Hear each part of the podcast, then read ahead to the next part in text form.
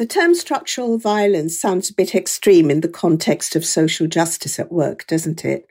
Brings up images of physical conflict and damage. But we tend not to think about the subtle acts that we individually and as an organization can do, mostly subconsciously, that can cause just as much damage.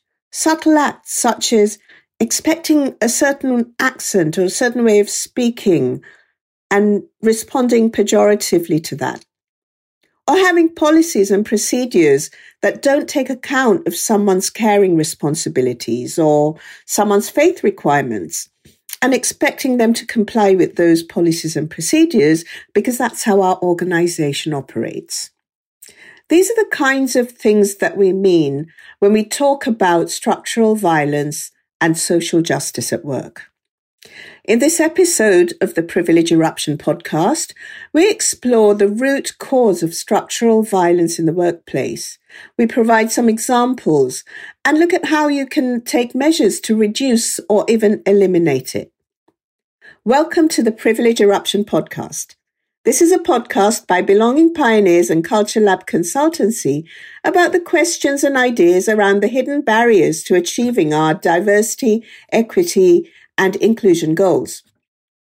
This is where we erupt the constraining impact of privilege and explore how possibilities in the context of shared power and purpose can be achieved. If you are getting value from our podcasts, remember please do take a moment to rate our show. You can do that on Apple Podcasts or on Spotify, on YouTube, or wherever you listen to your favorite podcast. We would really appreciate that. It makes a big difference for us. Also, we want to learn and grow with you. So please send us your thoughts or your questions, your reflections. Reach out to our team using the link in the description and tell us what you like or dislike or what you'd like to see more of in our podcast episodes. Today, we're joined in this podcast by Maria Arpa from the Center for Peaceful Solutions. Maria brings lived experience of having been impacted by structural violence in life and also at work. Having worked through the challenges faced by being an immigrant family given housing that was unfit for habitation, she went on to set up and run a highly successful business, having had a career in marketing and advertising. Maria also believes in giving back, so she gave back as a Samaritan volunteer and a counselor, a Reiki master, a mediator, and the chief executive of a community mediation service. Through this journey, Maria came to understand how conflict is at the heart of destructive behavior and that with a change in attitude towards it, conflict could be the source of positive change. Maria chose to devote her life to sharing this learning with people who've got fewer options in life in order that she could help them realize their own capacity to contribute to their own well-being and to their community. In this episode, Maria shares with us her journey and how she can work with different organizations, including prisons, to reduce and in some cases eliminate structural violence in the workplace and achieve social justice. So please join us in um, enjoying this episode, in learning from it and sharing what you learn with the people in your organization.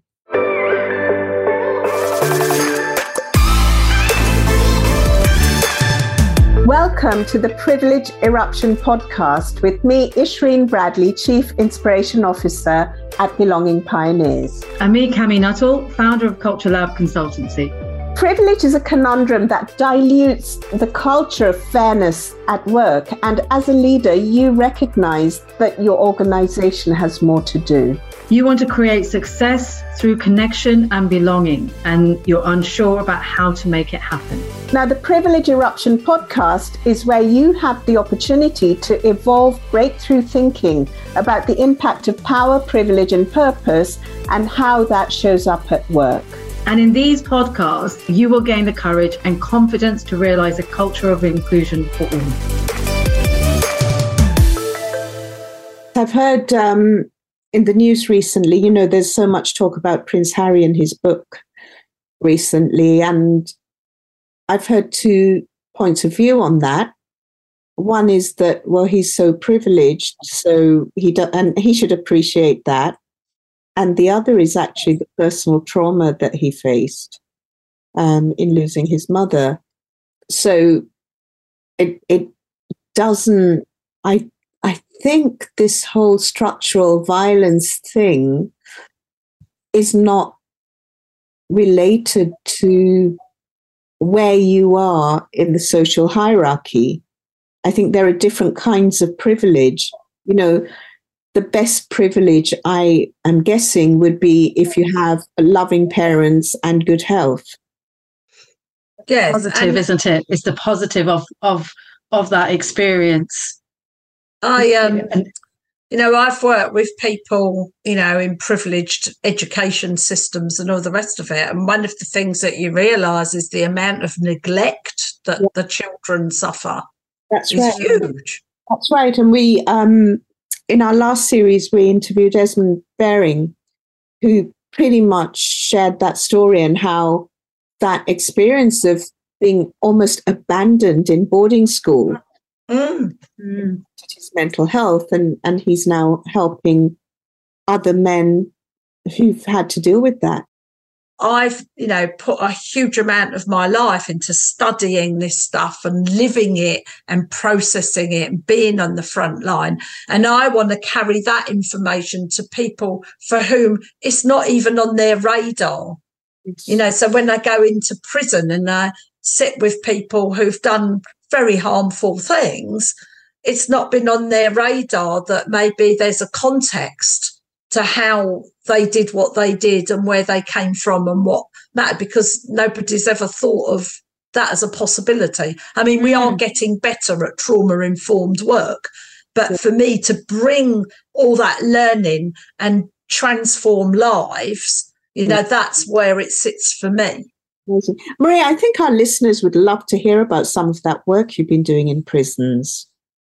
Yeah, so um, uh, what's been interesting for me is going into um, Dartmoor prison was the prison that, um, you know, I was looking around for a prison that kind of understood that it's not about delivering things to the people and the system just carries on it's about how does the system accommodate this work and how does mm. it become more flexible and um, dartmoor prison was the prison that where the senior management team really understood. I mean, we spent a good nine months negotiating about.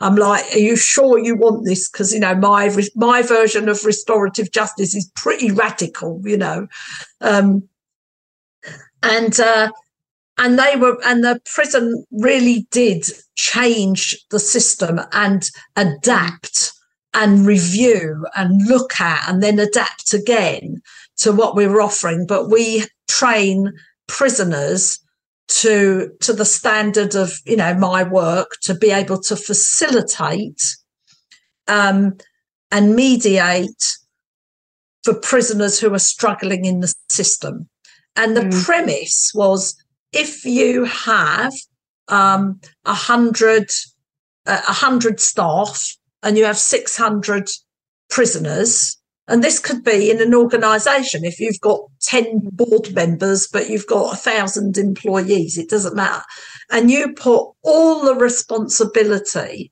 for safety into the hands of the hundred, you're going to have to use much more force than is necessary.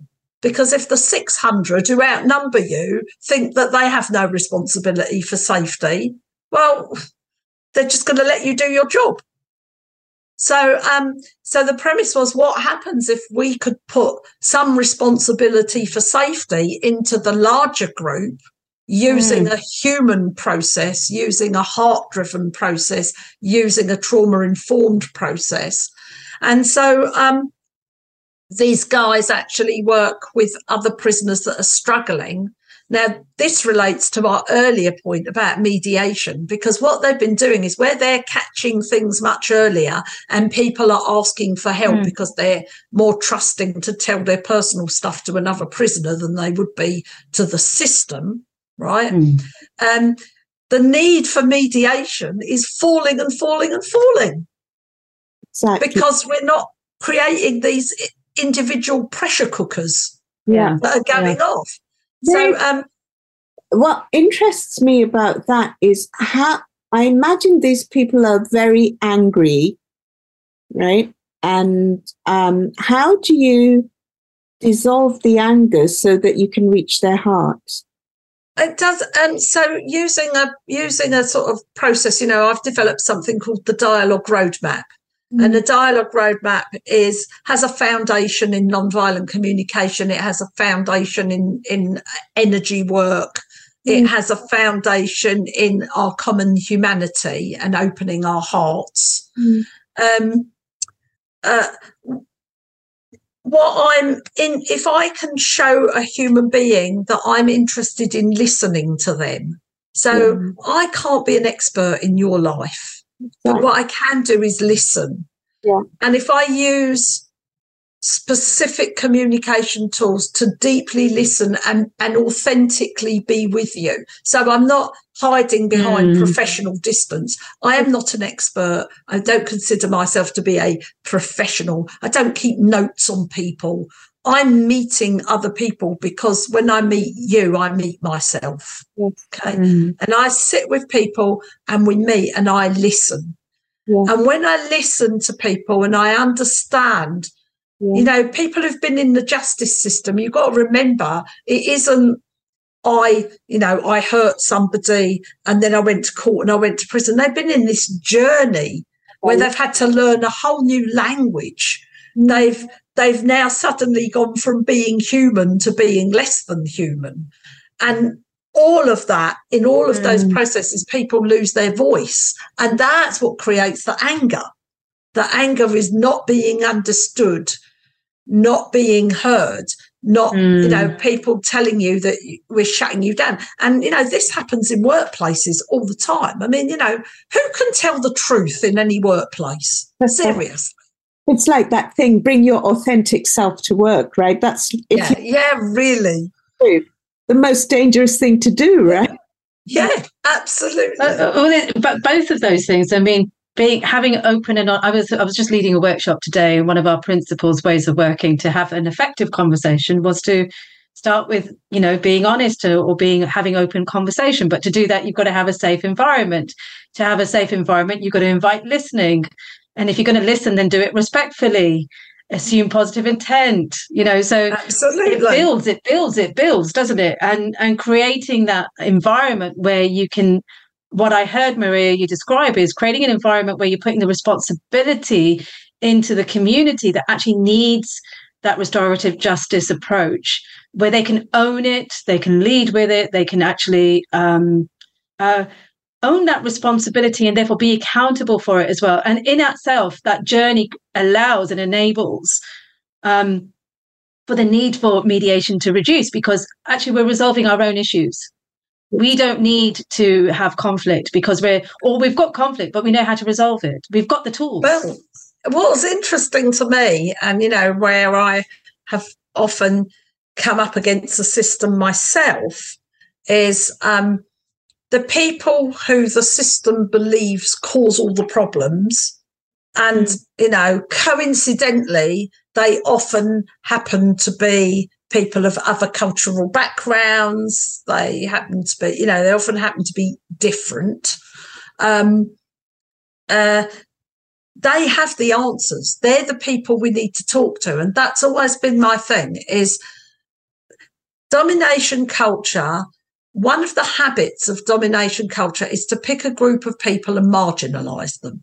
Mm-hmm. You see, it's how it stands on its thing and says, look, we're the greatest, you know, the British Empire, you know. Um, mm. So, so, and then because that's the indoctrination, we do it ourselves. So even if you go into a prison, you know, prisoners grade themselves and they are the lowest of the low. So you see, the, the thing is to always marginalize. But when you marginalize people, they might be um, using violence but really, what they're saying is, please let me back in. But they got no way to say that because vulnerability isn't allowed in a domination culture system. So they do things like smash the door down or, you know, create havoc. But they're really saying, let me back in. Um, and so what I do is I go to those people and sit with them because they will come up with the answers. They know what's needed. Every single human being has all the medicine that they need inside them. We just don't have the dialogue, communication, and facilitation processes to draw that out mm. and act on it. Mm. Powerful stuff that you're sharing, Maria. Really powerful.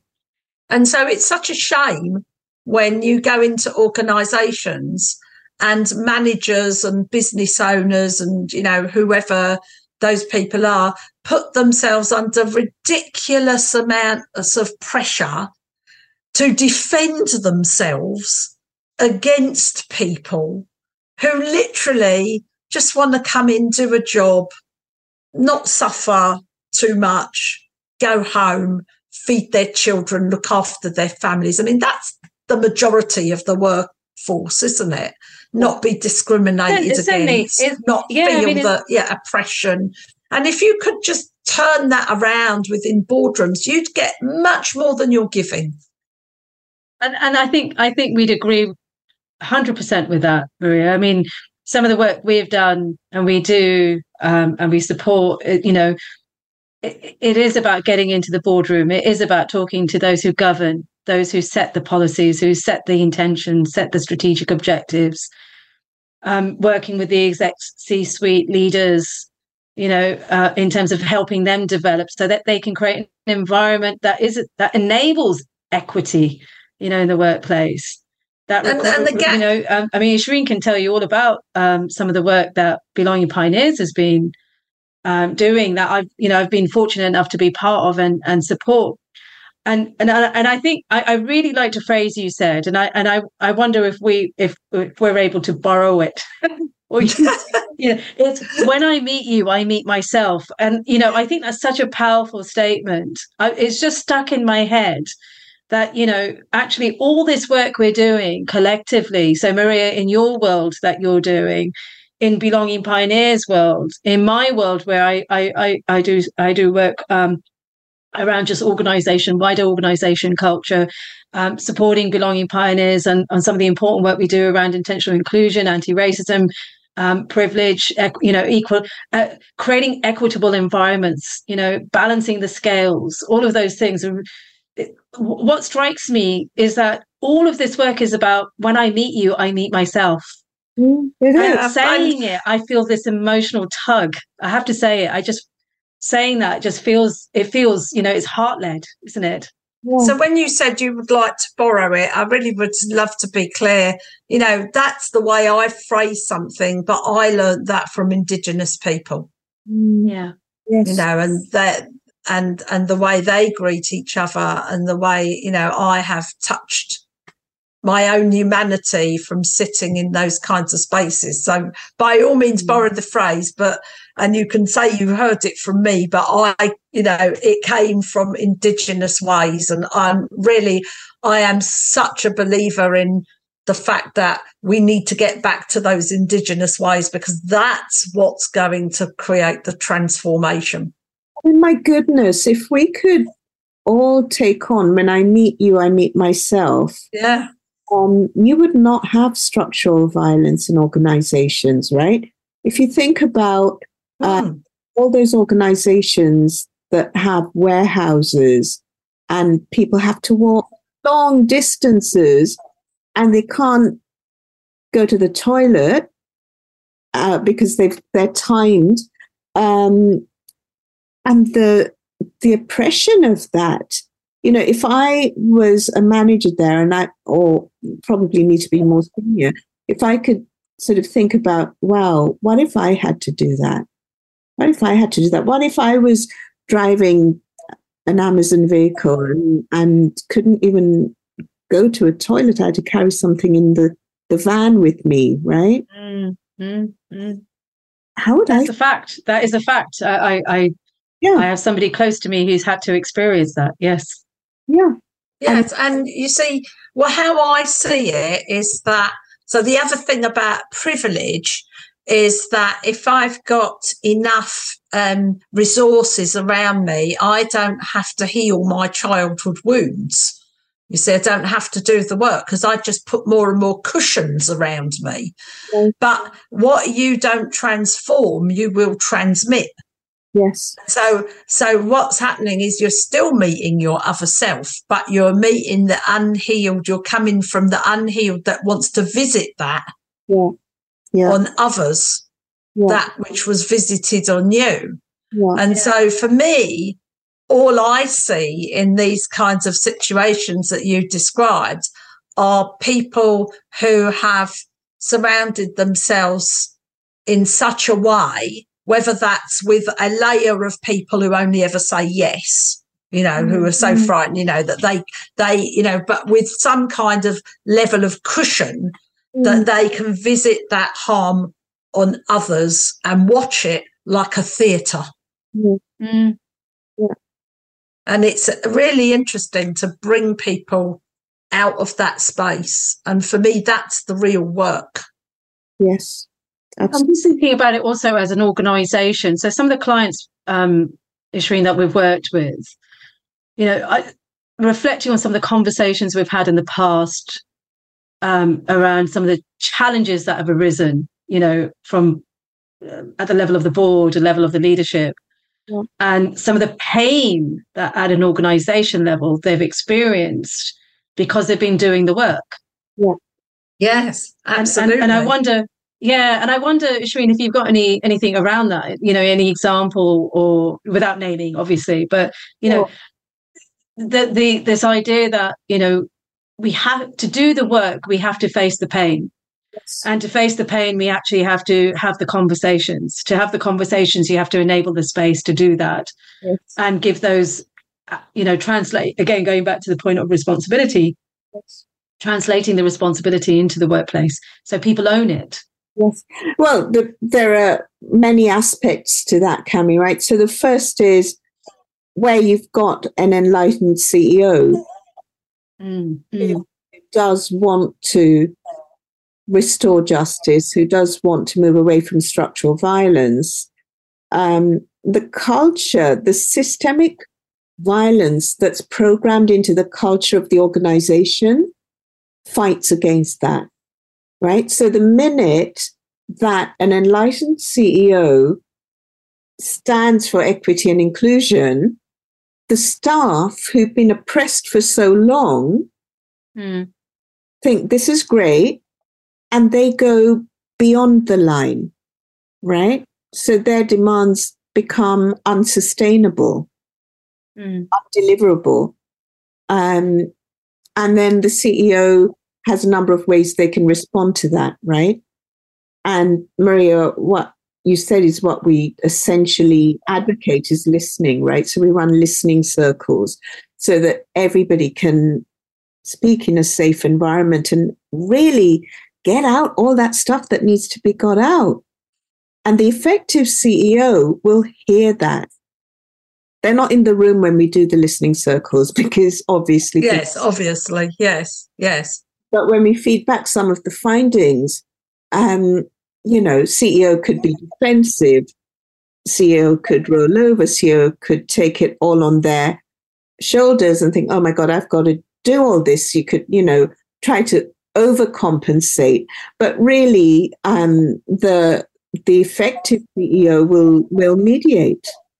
Will Yeah, absolutely. And bring that yeah, dialogue out into the space, you know. exactly. Um, and, and it's very hard to do because one has to admit that perhaps everything that went before wasn't as good as it could have been. Exactly. Or even if you're a new CEO, I, Mm. I found, you know, it's challenging. Um, because there is, first of all, if you're a new CEO, you've got to understand the hidden Yeah. ends first, right? And then try to mm. pose it. But yes, so our coaching is very much on the CEO being the coach, being the mediator, trying to find a rational way forward with compassion. Absolutely. I completely get that. And then for me, you know, developing the dialogue roadmap has been about precision with language and accuracy. You know, that if I am going to speak from the heart and this is going to be quite different, is is Mm. making sure that message sent is message received, making sure that we're all on the same page about what we Mm. mean by these words. Yes. Because one of the biggest problems in organizations that I experience is well meaning people who do grasp this stuff and do want to transform it and do perhaps with your help write better policies. But watching how those policies get delivered and translated Yeah. and the people, you know, sitting up here in that boardroom have no idea of Mm. how warped and how off track it's become and the way it's been translated because the people translated it are still sitting in their domination culture indoctrination. yes. Well, that's And I, I remember, I remember my daughter who um, who went to um, a boarding school, um, which is a whole story in itself, but um, and not for this podcast. But um, she came home one day in her teens and said, "Oh, I figured it out." She said, "I've realised why the junior staff are really horrible to us." It's, they're horrible to us because they're more frightened of the head teacher than we are. Mm, And I yeah. thought, well, yeah, absolutely. that's And why we see that in the workplace. We see that in the Yeah, and workplace. I'm comparing it to because for those junior staff, that's a workplace. Yeah. And um, and I just thought you're right. You, you've you've named it. You see, and the, the the head teacher who just wanted to make a really good school. He just wanted to make a really good school and he wanted Mm. to provide the best education possible. Didn't necessarily agree with his strategies, to be honest. Yeah. Um, but he had no idea of how things were being delivered at that ground floor level. because people were too scared to tell him Yeah. the truth. Yeah, yeah, yeah. That's one of the biggest challenges that our organisation face is the the leadership being safe enough and trusted enough for people to speak up. But the Yeah. difference, I call it the difference between being authoritative and authoritarian. Exactly. you know you know what you're what you're leading into is is talking about um having having so putting on the organization culture hat on you're you're talking about um creating an creating a just culture approach in your organization having an approach to just culture environment where where you're where you're not pointing the finger where you're creating an environment where actually it's okay to fail. It's okay to um, fail because you're going to learn from it because you're going to do better next time or improve or change something and actually recognizing that actually the fault doesn't lie with the individual. We're not pointing a sick finger at an individual but actually accepting as an organization that we have shared accountability on our processes our systems that as an organization we're accountable for creating an environment where these behaviors might show up where you know so we either we create an environment where the behavior works towards what you're saying, pointing the finger, creating blame, creating a toxic environment, or actually we're creating an environment where where where it's okay to to fail and fail fast and learn from it, type thing. Yeah. So so and and that supports this idea of fe- fair treatment, right? So it supports the idea of treating staff fairly, um, and and builds on you know Maria Ishreen, both of you talked about listening builds on this idea that we are ready to listen. We are ready to not only listen, but to also listen effectively, meaningfully, heartfelt listening. Um, and and respond and I, and I, Mm. sorry, Shreen, yeah, And responsibly. yeah, and responsibly. Um, and I think I think this this everything you've talked about in terms of the need for um, this this this idea of domination culture. I really like the term that you've used, Maria, because we talk about majority culture. We talk about um, the dominant culture. We talk about the dominant majority, or but this idea that thinking about it in the context of that we've got this this idea that it's the do- dominant culture, the domination culture that sets the compliance expectations. Mm. And if you're not compliant, then something has to be wrong with you. That's that's that's how I've understood what you said. Um, Mm. And I and I wonder how within you know organization culture creating maybe a just culture approach or environment um, we break some of those things down. You know, we're, we're, we're actively breaking down inequity, disparities, and structural barriers. Um, but it's it's being able to say no to the domination culture, right? It's it's okay to not be compliant with the expectations. That actually, what would that even look like if we were to do things slightly differently or very differently? Can we say very differently, but differently? so you know, so it, it just opens up another way to think about these things. I think. Yeah, and it's really great. So some of the things, just to draw the threads together a little, what we're talking about in moving from structural violence to social justice at work is about moving from that domination culture to a just culture, which involves deep listening, compassion, acting on what you've heard, building a culture, a just culture in which people feel safe and trust you when they speak up. And also mm. responsible leader because you can't say yes to everything. Absolutely. So, really inspiring conversation. Thank you, Maria, Amazing. for coming and joining us on this. And you know, um, I, I see this.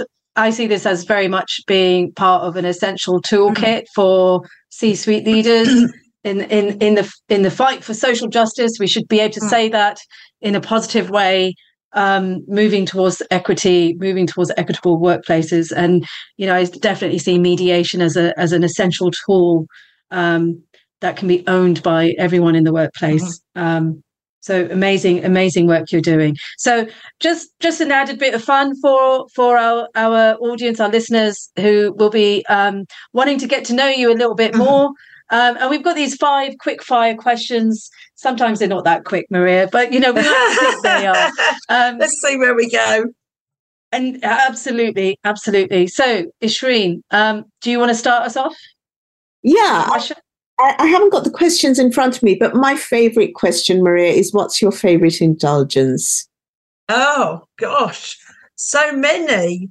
Um, my, but my favorite indulgence, I think, has to be um, uh, connecting with my grandchildren who are live there from my son and my daughter. They're five and they're two, and breaking their parents' rules. Wow, and, and you love that, right? oh, I love that. I love that. so I, I, think. Hmm. Oh, oh, I was just going to jump in there, Shreen. I think I think you've shared, um, you know, some personal stuff, Maria, at the start of our, our talk today.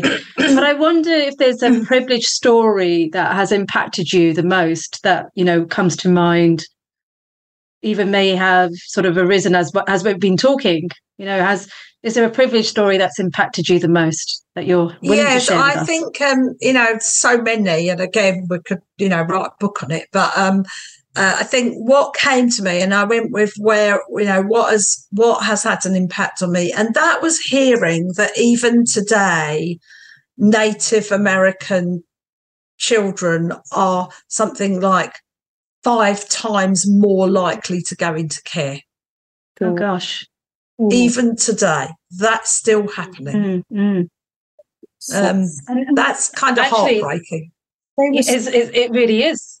It really is, and yeah. and um, working with a working with a children charity um, at the moment, and one of the things I heard today in a workshop was, you know, it's hard to celebrate um, when we know there's so much work to do.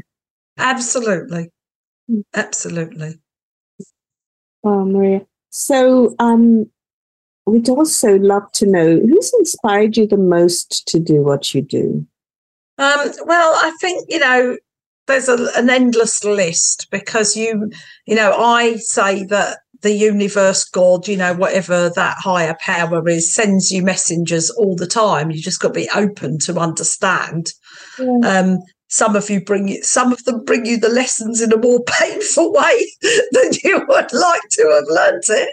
Um, but I have to say, there are a couple of people I would like to sort of name. Definitely Marshall Rosenberg. Um, Marshall Rosenberg's work um, in identifying and understanding social injustice.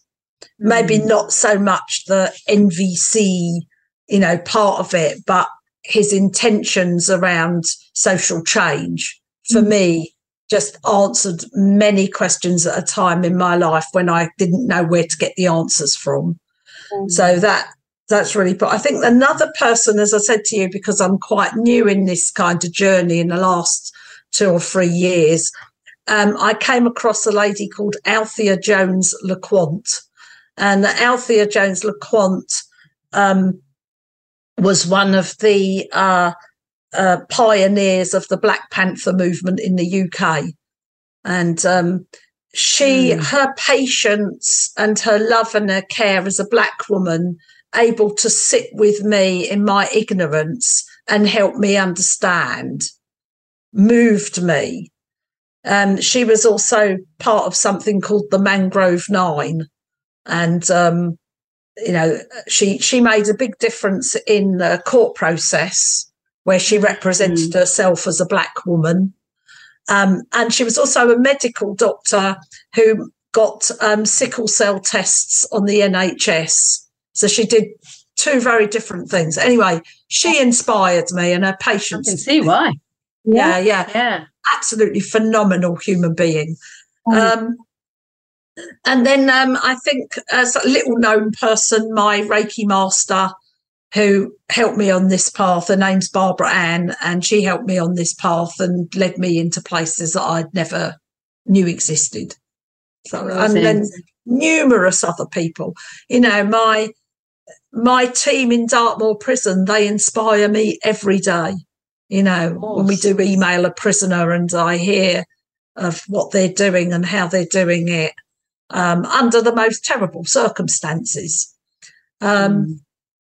People that I've worked with, you know, I think I think that you know, meeting people inspires me. Lovely, beautiful. So, so what are you reading at the moment that's inspiring you? We're talking about a lot of inspiration here. So, so what are yeah. you reading? Just, just what would you, what would you uh, um, propose to our audience that they, the must, the one book they have to read oh no, I can't. I just can't do a one book. But what I'm really interested in at the moment is Rumi, the poet, the uh, oh, yes. Persian poet, um, mm. and I'm interested in um, the real Rumi as opposed to some of the translations.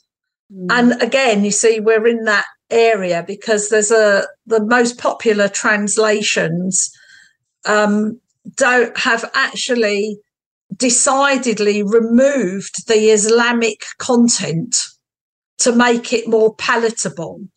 And mm. so, do we say, well, isn't it great that this is being brought to an audience?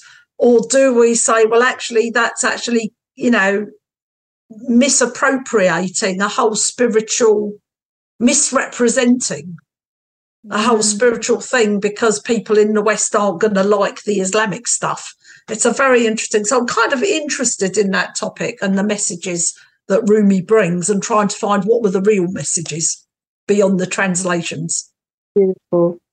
Oh, you've moved. Uh, that's a whole nother topic we could yeah. spend hours on. Yeah. I think I think I'll arrange for both of you to have a, a, a an offline conversation about that. I think that. so. I think I would love to, um, Ishrena. I'll be a fly on the wall. I'll be a fly on the wall. Thank you so much, Maria. Let's let's call it there. Um, thank you. We really hope you enjoyed this episode. Thank you for joining us. Our intention is to bring you new insights about the impact of power, privilege, and purpose at work for you and for your organization. You can check out our episode description for social media accounts and don't forget to send in your questions. And you can send those to our email equitychampions at belongingpioneers.com. We look forward to sharing more about power, privilege, and purpose at work with you on this podcast. Now, if you got value, please remember to share it with your networks. Please leave us a review. And as Kami said, please do remember to send us any questions that you'd like us to discuss on this podcast. And we'll see you next time. Next time. Bye.